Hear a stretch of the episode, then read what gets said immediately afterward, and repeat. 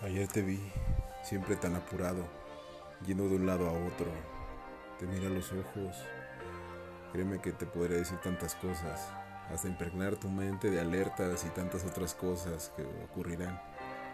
Pero es totalmente innecesario.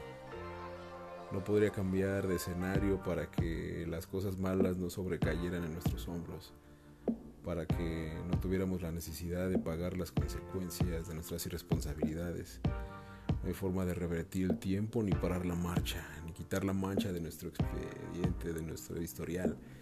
Hoy descubrí, querido, que los viajes en el tiempo no son realidad.